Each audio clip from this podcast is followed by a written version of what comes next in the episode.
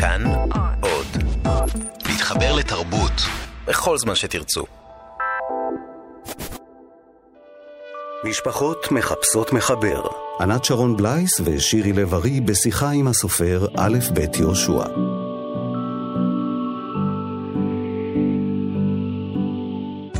שלום לכם וחג שמח, שלום שירי לב-ארי. שלום ענת שרון בלייס, אנחנו עם שנה חדשה וארוחות חג. מפגשים משפחתיים וימים של חשבון נפש, אבל לא רק דתי או אישי, אלא גם כזה שקשור בבני המשפחה שלנו והאנשים הקרובים לנו ביותר, שלפעמים אנחנו רוצים אותם רחוק יותר, או סתם רוצים אותם אחרת. את יודעת, אה, לא סתם אה, בחרנו בנושא הזה הכללי של אה, כאן תרבות, נושא המשפחות שמחפשות להן מחבר. כן. זה נושא טעון. טעון בעיקר בימי החג, אז אנחנו נדבר על זה בתוכנית שלנו. הדינמיקה המשפחתית היא אכן תמיד דינמית, ובתוך השעות החגיגיות שלנו עולים לא פעם רגעים פחות חגיגיים. איך אמר טולסטוי? כל המשפחות המאושרות דומות זו לזו, כל משפחה אומללה היא אומללה בדרכה שלה. אז רוב המשפחות הן לא מאושרות ולא אומללות, אלא איפשהו באמצע, והסופר אנדרי ז'יד כתב פעם, משפחות, אני שונא אתכם. ויש כאלה שבאמת לוקחים את המשפט הזה עד הסוף, מוותרים על המשפחות ובורחים רחוק מכאן. אנחנו רואים את התורים בשדה התעופה ובכניסה לטאבה. הם לא מגיעים למפגשי החג המסורתיים, ויש כאלה שדווקא שמחים על ההזדמנות להיפגש. אז אנחנו לא ברחנו לשום מקום, אנחנו כאן עם המשפחות ועם כולם. הספרות העברית התחילה את דרכה עם סיפורי משפחות. בספר בראשית, התא המשפחתי המסובך של אברהם, שרה ויצחק וישמעאל. והגר. והגר. פותח ככה, מוציא אותנו לדרך עם משפחה כל כך מורכבת, כל כך לא מתפקדת. אחריהם באים רבקה ויצחק, ההורים של יעקב ועשיו, התאומים שרבים עוד בתוך הבטן. ואחר כך הבנים של יעקב, 12 בנים, שכל אחד מהם הוא עולם אחר, מהות אחרת, חלקם ממש מופרעים. אה, וכמובן, הסיפור מגיע לשיא עם יוסף ואחיו. אז הסיפורים האלה מחלחלים אל הספרות העברית, מהדהדים כל השנים. ואחד הסופרים הישראלים שהכי מתעסקים עם משפחות הוא א' ב' יהושע, שמעז להציץ הכי עמוק לתוך מוסד המשפחה, הוא מעז לגעת בחלקים האפלים שבה. בחם שהורג אל כלתו, בבעל שמוצא לאשתו מאהב, בגבר צעיר שמתאהב באישה מבוגרת ממנו כמעין אה, מעשה אדיפלי. א' ב' יהושע כותב על המשפחה במצביה השונים, גם בעבר היהודי וגם uh, בהווה הישראלי, ואנחנו במסגרת פרויקט 70 שנות ספרות ישראלית, שאנחנו עורכות ומגישות כאן בכאן תרבות. בחרנו בשלושה ספרים של א' ב' יהושע, שבוחנים בדרכם את כינונה והתפרקותה של המשפחה. קובץ הסיפורים מול היערות, הרומן המאהב והרומן מרמני, אנחנו שוחחנו איתו על שלושת הספרים האלה ועל המשפחה כמעבדת הנישואים שלו בכלל. אנחנו אירחנו לאחרונה את א' ב' יהושע כאן לשיחה על ספרו האחרון, עד כה המנהרה, שגם בליבו עומדת אה, משפחה או משפחה אלטרנטיבית. במשפחה אחת אה, זוג מבוגר שהגיבור סובל אה, משיטיון, ורואים איך הזיכרון והשכחה משפיעים על המשפחה שם. וגם המשפחה הפלסטינית שהיא נמצאת בדרום, כאילו מעבר לאיזושהי חומה, אבל אי אפשר שלא לראות אותה. גם זה עולה שוב ושוב בספרים, אבל עכשיו אנחנו חוזרים אחורה. בקובץ הסיפורים מול היערות, זה הקובץ הסיפורים השני שלו, שהתפרסם ב-1968, מופיעים גיבורים שהופכים למעין משפחה לזמן קצר. צופה האש בסיפור מול היערות, ביחד עם הערבי כרות הלשון והילדה, הם שלושתם מתכננים לשרוף את היער, תחתיו קבור הכפר שנחרב ב-48. יש איזושהי אינטימיות שמחליפה לרגע, אבל רק לרגע את הפוליטיקה, כדי להבעיר אש. בסיפור הזה, כמו בספרים האחרים שנדבר עליהם, המשפחה היהודית כרוכה בשכנים הערבים, אם זה כאן במדינת ישראל ואם זה בגולה. א' ב' יהושע כותב את המשפחה ולמעשה מבקש לכתוב את המולדת. זה לא חושך, לא זה הזמן לחזור, בוא הביתה, איש ציבור. ערבי וילדה מתקרבים אל הבית. הוא מזדרז לקום מכיסו. הם מבחינים בו, נושאים עיניהם ונעצרים מיד. נדהמים למראה הדמות המלומדת, הרכה. הוא מרכין ראשו, הם ממשיכים בדרכם, צעדיהם נעשים ראויים לפתע, הוא יורד אליהם. מסתבר שזה ערבי זקן ואילם. במלחמה כרתו את לשונו. הם או אנחנו, האם זה משנה? מי יודע מה היו המילים האחרונות שנתקעו בגרונו. בחדר האפל, שחלונותיו יוקדים באור אחרון, לוחץ הצופה את היד הכבדה, גוחן ללטף את הילדה הנרתעת באימה. מעגל הבדידות מקיף אותו כליל, הערבי מלא אור, הצופה ישן למעלה. הערב הראשון עובר ועצב מכוסס אותו. אורן הצהבהב והקלות של הנורות מאשר דכדוך. ניחומים הוא שואב בינתיים רק מהנוף הפתוח. מכחלחלות הים הרחוק שהשמש מפרפרת בתוכו. הוא יושב צפוד אל כיסו, מתבונן ביער הגדול שנמסר לעיניו. סבור הוא שהאש עלולה לפרוץ בכל רגע.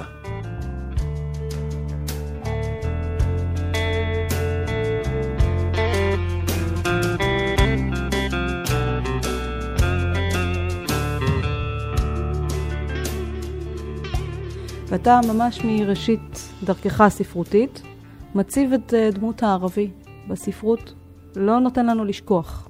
יש משהו שניסיתי לברר בספרות העברית עם גדולי המומחים.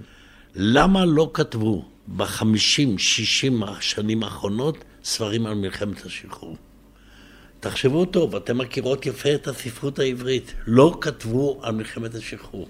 מי שכתב עליה היו בני אותו דור, מגד, סמך יזהר, חנוך ברטוב ואחרים, אבל לא בני הדור שלי אפילו, כן? אני כבר בן 81, אבל גם בני הדור שלי לא כתבו על מלחמת השחרור. למה? כותבים על השואה, בלי סוף על השואה. ולא כותבים על מלחמת השחרור. יש שם משהו שכאילו מפחדים לגעת בו, מפחדים להסתבך איתו.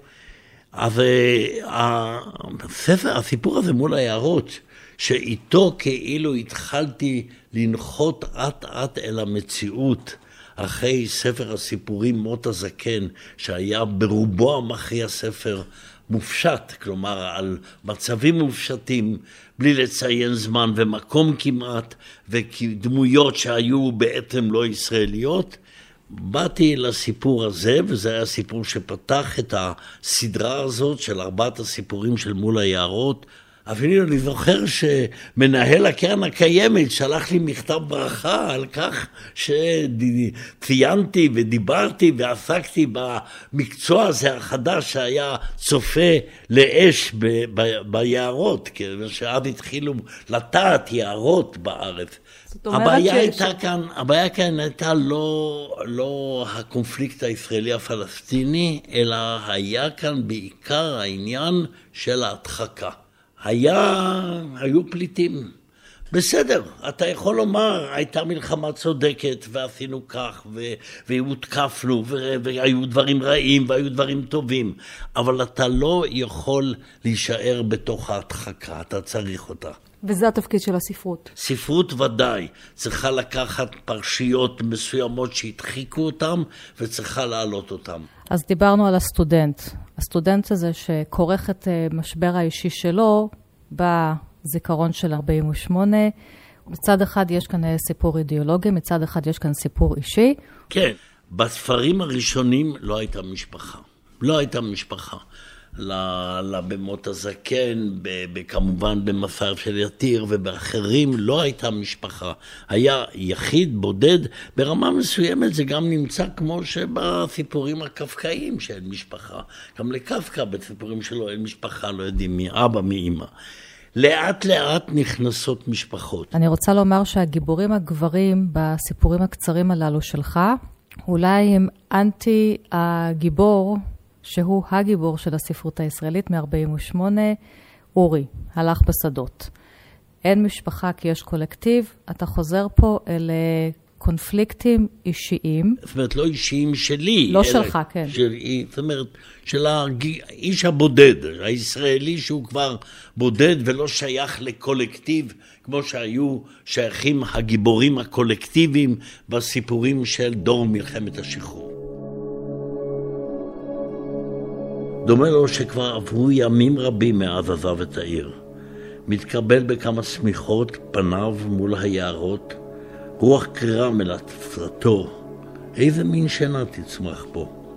הערבי מעלה לו כוס קפה לחיזוק כוח הערות. הצופה מבקש היה להשיח עמו על משהו, אולי על הנוף או שמא על מיעוט האור.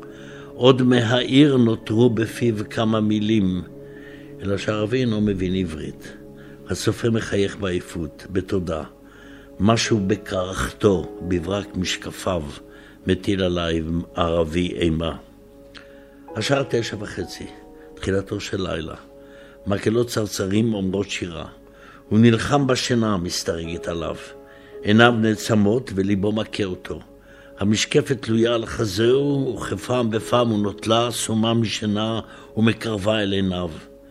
כשזכוכית בזכוכית נוקשת הוא פוקח את עיניו, והנה הוא בתוך היער, בין אורנים מרשרשים, בולש אחר אש.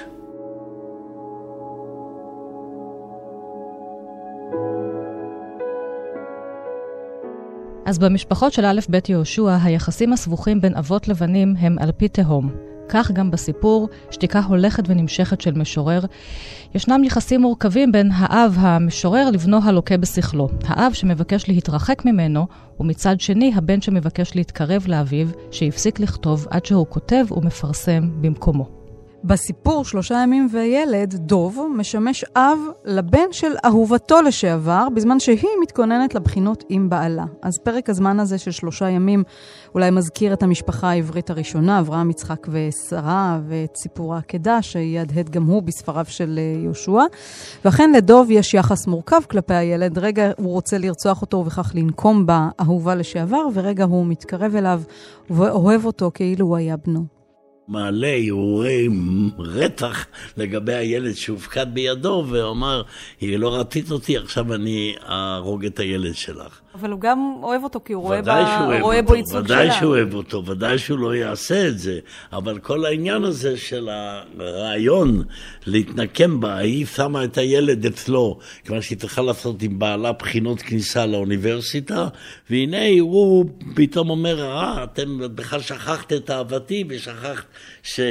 דחית אותי, אז אני עכשיו אתנקם בילד שלך. זה באמת היה סיפור אישי שלא היה קשור בו שום דבר לאומי או משהו מן הסוג הזה, קצת ירושלים של אותם שנות 60, שאנחנו היום אגב, הירושלמים מתרפקים עליהם. יש פה מין משפחה מוזרה, אבא, אימא וילד שלוקחים את הילד שלהם ושמים אותו אצל מין אבא אלטרנטיבי כזה. זה לא משהו מאוד אה, קיצוני, הקיצוני שהיא הייתה...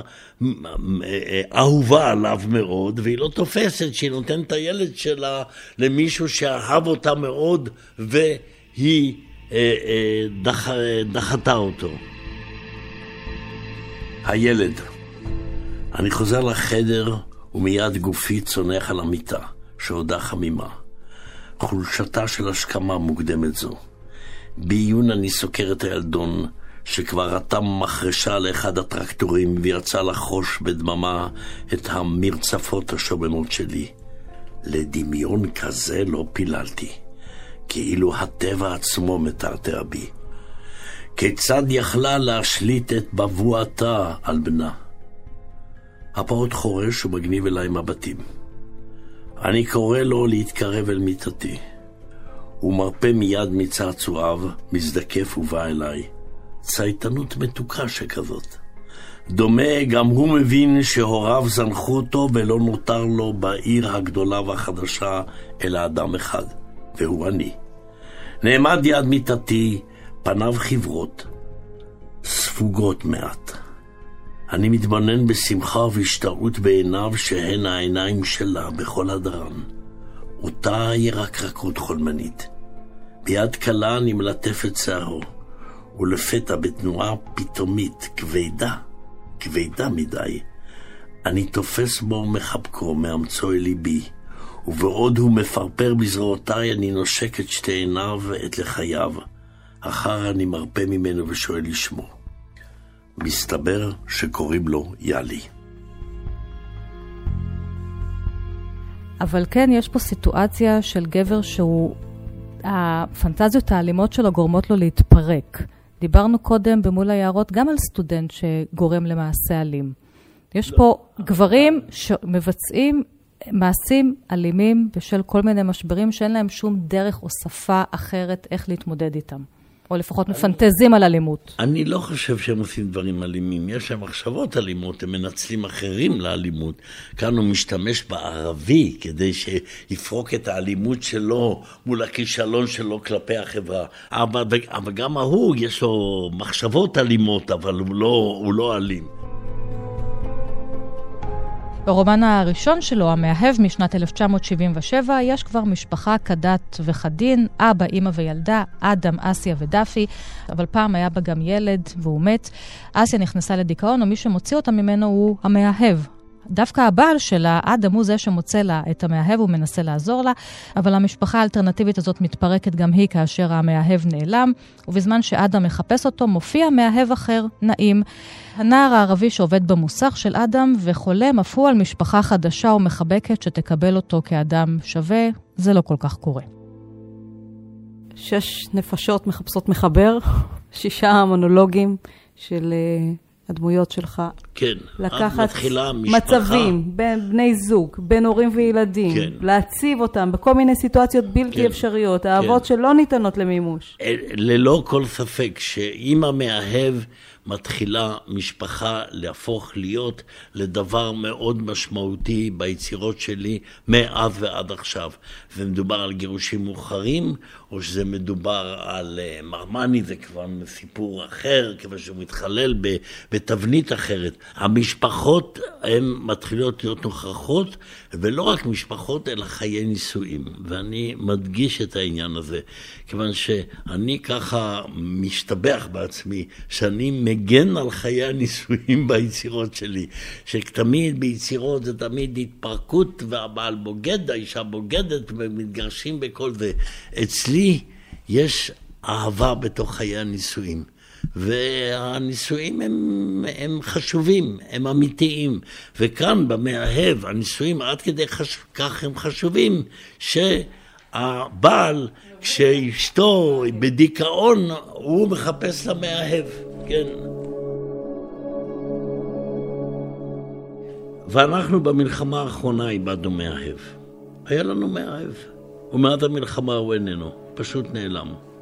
הוא ומכונית המוריס הישנה של סבתו. וכבר עברו יותר משישה חודשים ואין סימן ממנו. ואנחנו אומרים תמיד, ארץ קטנה, אינטימית, אם מתעקשים יתגלו קשרים אפילו בין האנשים הרחוקים ביותר. והנה, כאילו תהום נפערה, והאדם נעלם מבלי להשאיר עכבות וכל החיפושים לשווא. לא הייתי בטוח שאומנם נהרג, הייתי מוותר. איזו זכות יש לנו להתעקש על מאהב שנהרג, ואנשים איבדו את כל היקר להם, בנים, אבות ובעלים. אבל, איך לומר זאת, אני עדיין משוכנע שהוא לא נהרג. לא הוא. אני בטוח שאפילו לחזית לא הגיע. ואם אפילו נהרג, היכן המכונית? לאן היא נעלמה? הלא אותה אי אפשר להטמין סתם כך בחול. הייתה מלחמה, נכון. בהפתעה גמורה נחתה עלינו. שוב אני חוזר וקורא את הסיפורים המבולבלים, מנסה לרדת לעומק המהומה שהסתרה אצלנו. סוף סוף אין הוא היחיד שנעלם. עד היום הזה מונחת לפני כולנו רשימה של כמה נעדרים, כמה תעלומות, וקרובים ובני משפחה עדיין מלקטים שרידים אחרונים. בלואי בגדים, קרעי דפים של תעודות מפוחמות, עטים מעוקמים, ארנקי כסף נקובים, טבעות נישואים מותחות. רודפים אחרי עדי ראייה מסתוריים, צילו של אדם ששמע שמועה, ומתוך הערפל מנסים לצרף תמונה אחרונה של יקירם. אבל גם הם משתתקים. האם יש לנו זכות לבקש יותר? סוף סוף אין הוא אלא זר בשבילנו, ישראלי מפוקפק, בעצם יורד, שבא לביקור קצר בעסקי ירושה והתעכב, אולי גם בגללנו. אינני יודע, אינני בטוח. ההחלטה שלך הזו לכתוב רומן, מה שנקרא רב-קולי, ולוותר על עמדת המחבר שיודע כל דבר והולך לספר לנו את כל האינפורמציה, ולפרוס את הסיפור לנרטיבים שונים. על אותן סיטואציות אנחנו מקבלות, מקבלים כמה זוויות ראייה. זאת החלטה שהתאפשרה בגלל מה? זאת אומרת, זו, זו גם בחירה שיש בה רצון, שיש בה נגיד שיקוף של תהליכים חברתיים, פוליטיים, תרבותיים, או שזה היה משהו אינטואיטיבי? זה ראשית כל, אל תשכחו, זה הרומן הראשון שכתבתי. וכתבתי אותו כבר בגיל כמעט 40. וזה בשביל היום, בשביל סופרים ומשוררים שמופיעים רומנים בגיל 21 או 22. אני מאוד משבח את עצמי שחיכיתי עם הרומן הזה ולא מיהרתי, וכתבתי סיפורים, ובאיטיות כתבתי סיפורים, סיפור לשנה, זה הכל. והגעתי לרומן הזה, ובאמת המודל שעודד אותי זה היה המודל של פוקנר, שקראתי את הקול והזעם ואת אור באוגוסט, ובעיקר בשוכבי גוועת, הרומן הזה שבנוי מקולות שונים. ואז באמת ב-1977, או התחלתי לכתוב אותו ב-1974, אחרי מלחמת יום הכיפורים, כאשר החברה הישראלית התחילה להתפרק לשבטיה ועדותיה, והוויכוח הפוליטי נעשה חריף הרבה יותר, וכבר לא היה מרכז ברור שהוא מוליך את המדינה, הדבר הזה אמר לי שאם אני רוצה לשקף את המציאות, אני לא יכול עוד להתיימר לשקף אותה בשם קול מרכזי אחד, אלא צריך להיות הרבה קולות. במיוחד הציל אותי כאן ונתן לי תנופה הנער הערבי. אני בהתחלה לא ידעתי, הוא, לא, הוא הגיע במאוחר. היו לי האבא, אשתו והילדה והמאהב, אבל היה חסר לי עוד מישהו. ופתאום שמעתי את הקול של הנער הערבי, אני זוכר, ישבתי דווקא באוקספורד אז, אה, היה לנו שהיה לי שנת שבתון, והלכתי לבודליאנית שם, לספרייה הגדולה, והסתובבתי שם, חיפשתי איזה מקום להתחיל לכתוב, וראיתי את האנשים עם הספרים הלטיניים, ופתאום, כמו תקיעת חצוצרה, עלה לי הרעיון שצריך להביא למוסך הזה נער ערבי. ונער ערבי ישנם במוסך, אבל נער ערבי שמכיר את ביאליק, שמכיר, וזה אני ראיתי ב, ב, בסיורים, ב, ב, בלימודים, עשינו את מה שנקרא תעודת הוראה, אז הלכנו לבקר בבתי ספר הערבים, וכל כך הופתעתי לראות את הערבים האלה מדקלמים את ביאליק, מדקלמים את שירי רחל, והבאתי אותו למוסך, והוא נתן לי מיד אה, תנופה. אז אה, אחרת מהערבי כרות הלשון, בסיפור כן. המוקדם, שם יש ערבי כרות לשון. פה יש ערבי שלא בהכרח אתה שם דגש על שפת אמו הערבית, אלא על זה שהוא מדקלם שירה עברית. כן. אתה קראת לו נעים, ויש לפעמים אנשים שעושים מדרשי שם לרומן הזה. הנעים, כן, כן אדם ואסיה היא היבשת. נכון, נכון. ונעים שהוא נעים לנו, שהוא ערבי אה, שאפשר לחיות איתו נכון, בשקט. נכון, ערבי נעים, זה גם היה על פי המשורר הנעים הריידה, שהיה לי קשר איתו, ואז היה לנו קשר עם המשוררים הערבים, עם דרוויש, עם סמיח אל-קאסם, והנעים הזה, שהוא רצה להמשיך ללמוד, אבל אביו שלח אותו למוסך, כיוון שמספיק היה בחור אחד, לך, אה, בן אחד במשפחה ש, שלמד, והוא עם הביאליק הזה רוצה לעשות רושם קצת על, ה, על, על המשפחה הזאת היהודית, מתאהב בדאפי, אבל בסוף הרומן הוא מתאהב בדאפי וגם שוכב איתה, כן? ולכן הרומן הוא בעצם לא המאהב אלא המאהבים, כן? יש כאן כמה, בהתחלה קראתי לו המאהבים, אחר כך חזרתי וקראתי לו המאהב. שאנחנו נבחר מי זה. והמאהב הזה... בסוף הוא, כמובן, הוא בחור, היא בילדה בת 16 או בת 15, והוא גם בגיל הזה, אומר לו, תחזור לכפר, אם אתה חושב שאתה יכול ללכת עמוק מאוד לתוך הזהות שלנו, בסוף רק תתאכזב, כן? כיוון שיהיה לך... אה, כאילו תחייה בסוף, לכן אתה צריך לגבש את זהותך בכפר גם, ובתוך המערכת שלך לבוא כשווה אל שווה אלינו. ואגב, נעים הזה חזר בכלה המשחררת. החבר הזה של הבן דוד של סמאהר, שהוא, אה, שהוא הנהג של ריבלין, כן?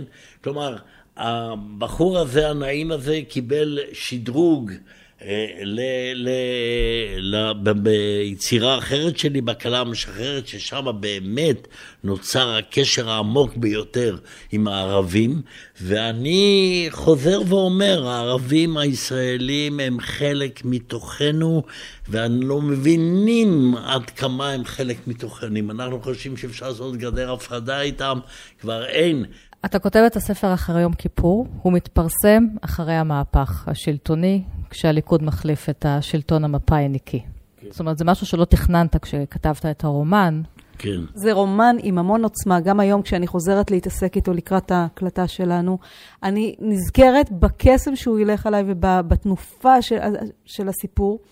ואני רוצה לשאול אותך, מה סוד הכוח שלו לדעתך? זה רומן שעד היום נלמד בבתי הספר. כן, נלמד עד היום בבתי הספר, זה מעניין שדורית רביניאן הוציאו, או כאילו הטילו עליה איזה הסגר קטן, בעוד שהרומן הזה כבר יותר מ-40 שנה, כמה זה כבר? כמעט 40 שנה, הוא רץ בתוך מחזור הדם של בתי הספר. למה? יש בו משהו מתוק. מתוק, כלומר, אני יודע, יש בו איזה מתיקות בין הנערים והכל, אני חושב שאת המתיקות הכניס נעים. הוא הכניס לי את המתיקות לזה, עם הדיבור שלו, ועם הישירות שלו, ועם הפנטזיה. ודאפי, כילדה כזאת מתבגרת, מתמרדת, כן? זה הכניסו, שני הילדים האלה, הטינג'רים האלה, הכניסו מתיקות לתוך הספר. בואו נקרא גם uh, קצת מהקול של נעים, שנשמע גם את המתיקות שלו, כפי שציינת. וזה היה כמו חלום כל אותו יום שישי, חלום מתוק. כי ישנתי בבית שלה, ואכלתי את ארוחת ערב, ארוחת בוקר, ואפילו שאולי עשיתי משהו פלילי, עדיין הייתי מאושר. רק הגעתי בבוקר למוסך והוא תפס אותי כאילו המתין לי. לקח אותי לצד לגמרי ואמר שצריך אותי לאיזה עבודת לילה קטנה אם אני יכול לא לחזור בלילה לכפר. ואני חשבתי שאני נופל על הרצפה מרוב שמחה. הראש התערפל לי, אבל רק חייכתי חיוך קל. והוא אמר, רק אל תדבר הרבה. אתה יכול לשתוק? בטח שאני אשתוק, אמרתי. כל כמה שתרצה אני אשתוק. הוא הסתכל בי כאילו בוחן איזה מכשיר. אתה יודע לטפס? על מה, אני שואל. לא חשוב, הוא התבלבל. אתה עוד תראה. מה יש לך בשקית הזאת? ואפילו נתן לי להשיב וחטף אותה מידי להסתכל מה בתוכה, רואה את הפיתות וספר השירים של אלתרמן. חשבתי שאני מת. הוציא את הספר ושאל מה זה? זה הספר, אמרתי לו. אבל בשביל מי זה? זה ספר שלי, אני קצת קורא בו. אתה קורא בו, הוא נדהם, צוחק ושוב מניח ידו על ראשי כמו בפעם הראשונה. מרחוק ראיתי איך הפועלים מסתכלים בנו בסקרנות. הוא דפדף קצת בספר, אבל לא הסתכל בעמוד הראשון. רק אמר, אתה מבין מה שכתוב? לפעמים. הוא משכתי במהירות הספר ממנו. הוא נדלק לגמרי ממש, התלהב ממני, שוב נגע בי כאילו מה שהיה נזהר עם אחרים שלא ייגעו בו ושלא ייגע בהם, מותר איתי. אחר כך שוב הוציא את הארנק שלו שמלא כסף תמיד, ושכל הזמן כאילו מכביד עליו ורוצה להיפטר ממנו. הוציא שטר של מאה לירות ואמר, לך תקנה לך פיג'מה ומברשת שיניים ותחזור לכאן בארבע, לאחר שכולם ילכו ואני אקח אותך מפה. אני כבר אגיד לחמיד שלא תחזור הלילה לכפר. אבל אני יכול להגיע ישר לבית שלך, אמרתי. הוא היה מופתע, מאיפה אתה יודע? אה, כבר שכח את הכל, והזכרתי לו ששלח אותי פעם לקחת תיק משם. הוא לא נזכר, אבל אמר, טוב, תבוא ישר לשם בארבע. בסדר, אמרתי, אבל איזה פיג'מה אתה רוצה שאני אקנה? והוא צחק, זה לא בשבילי הפיג'מה, אלא בשבילך.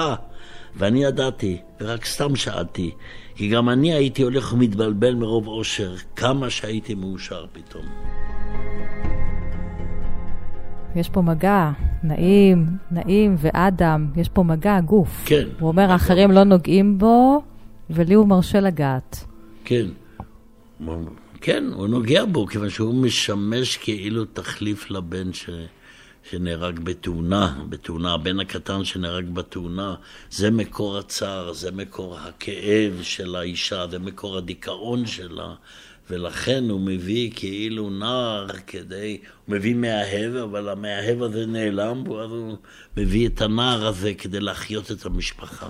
הערבים משמשים כאן כאיזה יסוד ליבידינלי, יסוד אה, דיוניסי במובן מסוים, שמאפשר להם אה, לתת חיים בחזרה לתוך המשפחה המדוכאה הזאת.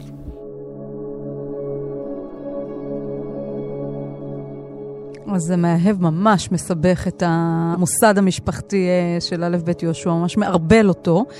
ואחר כך, אה, ב-1990, הוא מפרסם את מר מאני, וברומן הזה הוא חוזר אחורה דרך חמש שיחות. שמספרות על כמה משפחות ועל כמה אנשים שמנסים להיות חלק ממשפחה. השיחה הראשונה מתקיימת ב-1982, בזמן ההווה פחות או יותר, מזמן מלחמת לבנון הראשונה. זו שיחה בין אם לביתה.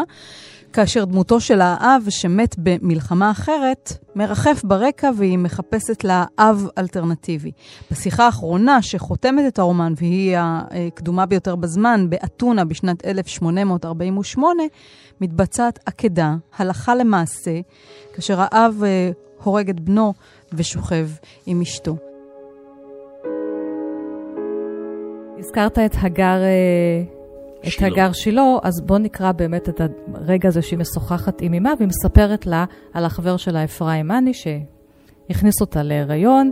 היא מגיעה, רוצה לבקר אותו, אבל היא מוצאת את האביב השופט, שזה גם דבר חשוב, השופט בביתו, גבריאל מאני, וחבל תלייה בחדר כן. עבודה שלו שם. קשה לי להגיד גם עכשיו, כי מין גרדום היה מוכן שם. כן גרדום. בדיוק מה שאת שומעת. כלומר, ראשית, החדר היה שם בבלגן נורא. בלגן היסטרי אפילו. המיטה פרועה לגמרי, אבל פרועה כאילו מישהו השתולל בתוכה. קרים מושלכים מסביב, סדינים קרועים, ספרים על הרצפה והשולחן מלא נייר, דפים מקומטים. אבל העיקר, אמא, התריס. תריס של חלון גדול שהיה מוגף כולו, ללא חרך אחד, ולמעלה פעור הארגז שלו ללא מכסה, חושף את הבטון הגס בלי הטיח, ואת הפנים של העץ הלא צבוע, ומתוך הארגז אימא, על מות הברזל המתגלגל תלויה רצועה, רצועת התריס, כמו זו של התריס פה. אלא שם הרצועה רחבה וחזקה יותר, עשויה מחבל צהבהב כזה, עם שני פסים דקים אדומים לאורכה, והיא תלויה לגמרי לבד, משוחררת, מחוץ לתריס, וכבר בלי קשר אליו, ובקצה מוכנה לולאה גדולה, כמו עניבה שקושרים לצוואר. האימא שלה לא בכלל חושבת שהכל פנטזיה, שהיא כל הזמן מחפשת אבא, ולכן היא נדבקה לאבא של החבר שלה, והתחילה לבוא ולבקר אותו, ומצא לה אמתלה שהוא הולך להתאבד, ולכן היא באה ל, ל, להטיל אותו. זה יותר מאבא, זה אפילו סוג אולי של אהוב. יש פה קשר בין הסיפור הראשון והסיפור השני, של אבא... שמחליף את הבן שלו בתפקיד הבן זוג אה, של הבת. כן, זאת אומרת, זה כבר שכבה נוספת, כלומר, שזה בעצם האב של החבר שלה, שהוא נלחם מלחמת לבנון, והוא מנסה לטלפן לאבא שלו ומצל... ולא מצליח, ואז הוא מבקש מהגר להגיע לשם ולהגיד לו מה קורה לטלפון, למה אתה לא עונה. ואז היא באה לירושלים, זה ביקור שלה בירושלים, והיא פתאום חושבת שהאבא הזה, שעליו היא נשלחה בשליחות, הולך להתאבד. והאימא שלה, שהיא פסיכולוגית, אומרת, הכל זה פנטזיה, את נתקעת אליו והתחזרת לשם כל הזמן, כיוון שאת כל הזמן מחפשת את האבא שאין לך, כן? ולכן את מתקרבת כל הזמן לגברים אה, מבוגרים. את מחפשת גברים מבוגרים, כיוון שאת מחפשת בעצם את האבא שאין לך. וזה חוזר על עצמו בשיחה החמישית. 200 בשיחה... שנה, 200 שנה אחורה, שם יש חטא ממשי. שם, יש שם גילוי, עריות. עכשיו אנחנו נתחיל לפרש את כל הרומן, שם ישנו האבא שמגיע אל בנו ואל כלתו, וכדי לא, לעודד אותם להוליד ילד, כיוון שהם לא מולידים ילד. ואז מתברר שהם בכלל לא שכבו ביחד, ושהבן הולך שם, הבן שלו הולך עם איזה פנטזיה שהיהודים הם, שהערבים הם בעצם יהודים ששכבו שהם יהודים. אבל בעצם בדבר הכי אמיתי הוא איננו יכול לשכב עם אשתו. ולכן, אה, טוב, אנחנו נספר כאן את כל הסיפור. יש כאן גלגולים על גלגולים, כאשר כל דור מעביר לדור שבא אחריו איזה פגם, איזו שאלה, איזה קונפליקט. והדור שבא אחריו פותר את זה לכאן או לכאן, כן? וככה זה מתגלגל. זה אברהם מאני מתוודה על הרצח, בפני החכם שהוא רוצה שהוא יהיה השופט שלו. ובזריזות, בזריזות. כל המהלומות בדלת הולך וחזק, מורי ורבי. ועוד מעט ודונה פלורה ואנשיה יהרסו הנה. הגיעה השעה חכמדיה, ואפילו רק בקיצור, בתחסיר, בוויטוויט, בצ'בוק. בוא ומגיח זה הסיפור האחרון, כי מהלך בו רוצח, והרי אמרתי מורי ורבי, יש פה גם מעט רוצח, או אם ירצה כבודו, שוחט, שוחט, בודק והורג. שמאז אותו לילה נמשך שוב ושוב לפגוש אותו בהמון ההולך בסמטאות ירושלים אצל בורות המים, סובב בכיכר שוק ומשקיף משערי העיר, וניצוץ האישון חולף כמו ברק. מנוד ראש בלא מילה, משתחווה מעט, משפיל עיניים, וצמרמורת לופת בו. וכמה נמשך הלב לפגוש אותו בכל מקום. במורדות העפר הלבנבן של סילואן, ובין הזיתים בדרך אפרתה. ויש אפילו שהתשוקה כה גדולה עד שחרש מתגנבות הרגליים לעת ערב אל הקונסוליה האנגלית, לשבת בחבורה הספרותית שלהם, לשמוע מפי גבירה האנגליה שבחיו של ספר האהבים רחוק, שאיש לא קרא ולעולם לא יקרא, רק על מנת לשוב ולהסתכל בלא מילה אחת באישוניו של זה העומד כצל דומם בפתח, הנושא זיכרון מראהו של בני האומלל. מנוח אהוב הנרקב למנוחתו. זה יוסף יחידי, שבאותו לילה ארור של שלג ודם, מי היה יכול להתאפק חכם חנניה שבתאי לרוץ בסמטאות אחריו, על מנת לנסות לעצור אותה הסתערות שבדיעבד הייתה נסיגה, אותה התגרות של מעשי בריחה מפני עונש וכאב, שהוא מדמה אותם מתהפכים מעל מיטתו כמאכלת קוצפת וסבלנית. הרי בשל כך מצטרף שוחט אל שוחט.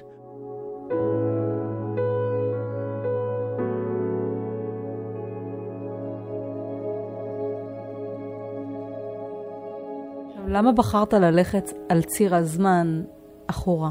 אחורה כיוון שזה היה בעיניי הרצון להבין דברים שאנחנו עושים היום דרך אבות אבותינו שאנחנו לא מכירים אותם בכלל.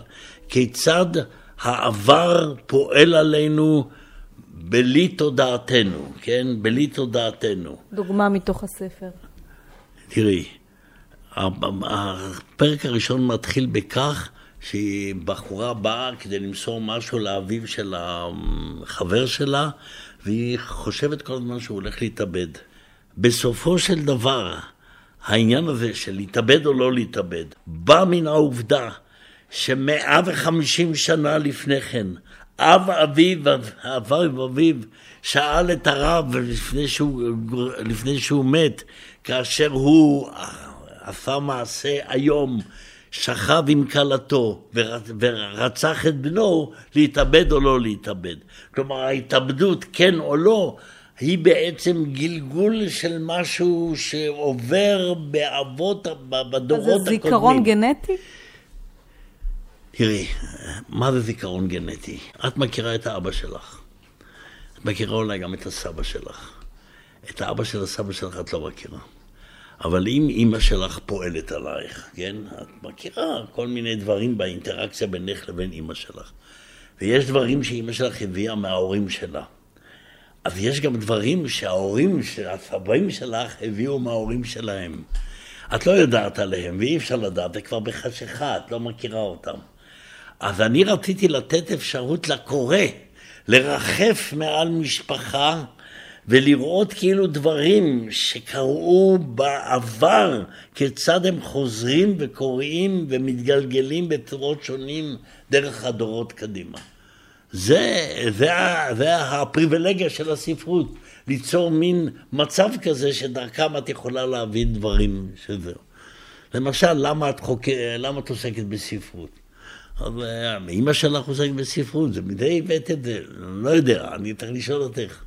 כן. אצלי זה נראה לי קשור לעניין של הראייה, שאתה מקרב את העולמות הדמיון והמילים הרבה יותר ממה שאתה יכול לקרב את המציאות הגשמית. כן, אבל, אבל מאימא שלך, כן. מההורים כן. שלך, אני זוכר שמרמן התפרסם בצרפתית, והמנחה... אה, אה, דיבר על הספר, ושאלתי אותו, אמרתי, אולי, והסברתי לו את העניין הזה, ואמרתי, אולי מישהו ממשפחתך מסביר למה הפכת להיות מנחה בספרות בטלוויזיה. אז הוא אמר, כן, הסבא של הסבא שלי היה אנאלפבית. אנאלפבית, הוא פתאום, בתוך השידור, בטלוויזיה, פתאום נזכר שהסבא של הסבא שלו היה ידוע במשפחה של אנאלפבית.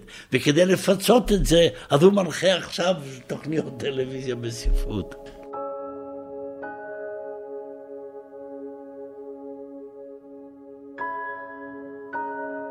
אנחנו שומעים רק צד אחד בשיחה, את הצד השני, הקורא, שגם כך שהוא קורא ספרים הוא מדמיין, הוא משלים פערים, משלים אה, חומרים, הפעם הוא צריך לעבוד אה, עבודה כפולה, הוא באמת צריך כל הזמן להיות סופר ולנסות לכתוב את הצד השני, מה הצד השני אומר, לדמיין. אז אה, אם דיברנו קודם על המאהב כרומן של מונולוגים, איך בנית את הרעיון כאן של השיחות לא שיחות הללו, ששומעים רק צד אחד?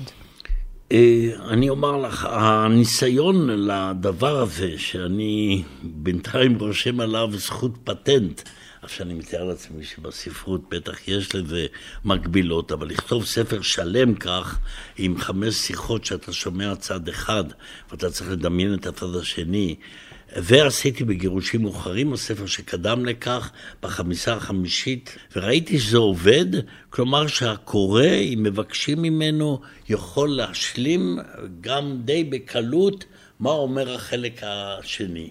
כמובן שיש אה, אה, מדבר יותר דומיננטי ומדבר יותר סביל, אבל בתוך המערכת הזאת משאירים שם איזה חלל וקל לשני, אני לא אומר שהוא בדיוק, כולם, אם היית אומרת לאחרים לכתוב מה הדמות שלא שומעים אותה אומרת, כולם היו כותבים אותו דבר, אבל פחות או יותר הם היו כותבים, אה, אה, אה, הם היו מבינים על מה מדובר. זאת אומרת, שדווקא העובדה שיש כאן חלל, שבו הקורא יכול להיכנס בדרכו שלו, יכול לתת כמה וריאציות לקול השותק, ראיתי שזה נותן כוח לרומן, זה מוסיף כוח לרומן. ובאמת, כאשר אני דיברתי עם חברים וסיפרתי להם שאני הולך לכתוב רומן, ש... שיהיו חמש שיחות ושנשמע רק את הקול הדובר האחד, הם אמרו לי, זה לא יעבוד, מה אתה מסתכן? ואני ראיתי שלא הסתכנתי, אלא שבאמת אה, קיבלתי גמול על כך. ברגע שאתה מעביד את הסופר, את הקורא, הוא מתחיל להיות מושקע גם בספר בצורה יותר עמוקה, ולכן ה-reward שלו, הקשר שלו לספר נעשה עמוק יותר. אם כן, זה היה באמת רומן אה, שאפתני מאוד, ואני רואה אותו באמת כשיא יצירתי.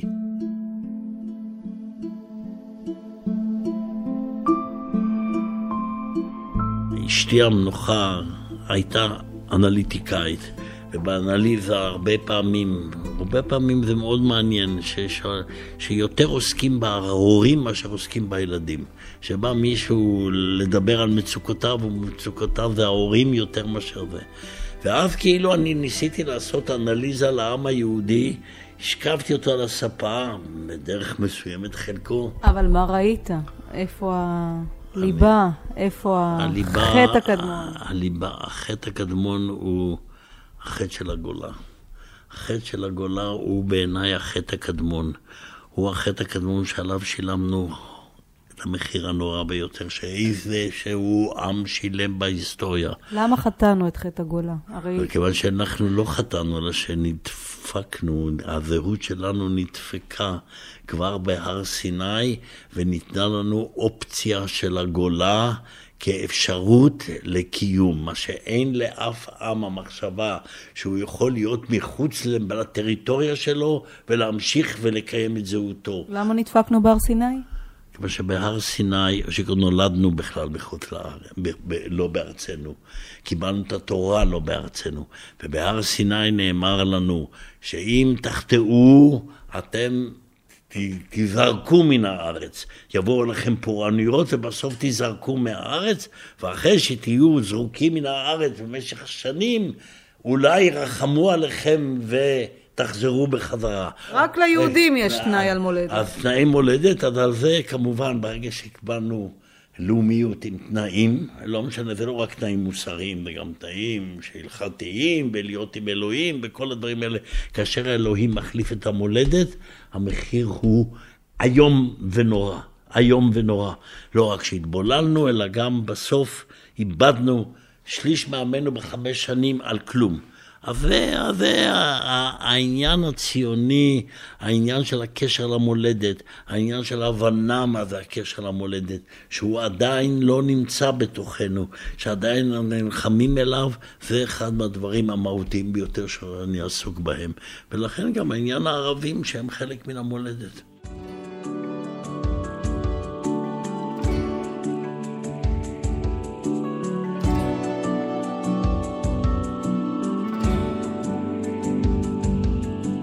עד כאן תוכנית מיוחדת לחג עם הסופר א' ב' יהושע, שעסק איתנו בפרופיל של המשפחות שיצא תחת אה, כתב ידו בספרים מול היערות, המאהב ומר מאני. את השיחה קיימנו עם א' ב' יהושע במסגרת פרויקט 70 שנות ספרות ישראלית, שאנחנו עורכות ומגישות בכאן תרבות, ואפשר למצוא את כל הפודקאסטים מ-1948. לאורך השנים אנחנו מעלות כל פעם אה, עוד ועוד אה, תוכניות. כל ספר ברשימה שלנו מקבל תוכנית משלו. אתם מוזמנים להאזין באתר המיוחד לכך, 70 שנה, 70 ספרים. שירי לב-ארי, תודה רבה לך. ענת שרון בלייס, חג שמח. שנה טובה.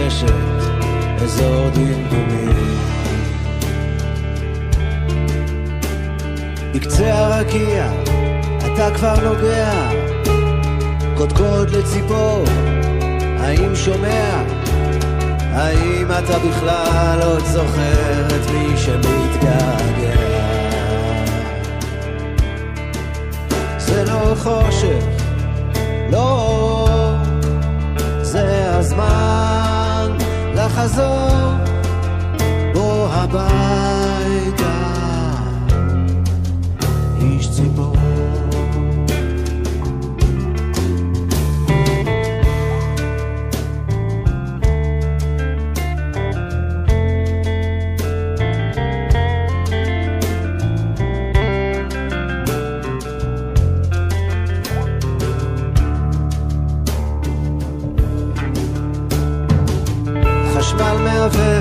מבעד לתריסים, ירח לבן, שמיים סגולים, צל כנף מחליק ועובר על גגות בניינים. בקצה הרקיע אתה נוגע, קודקוד לציפור, האם שומע? האם אתה בכלל עוד זוכר לאן אתה נוסע? ולא חושב. לא, זה הזמן לחזור.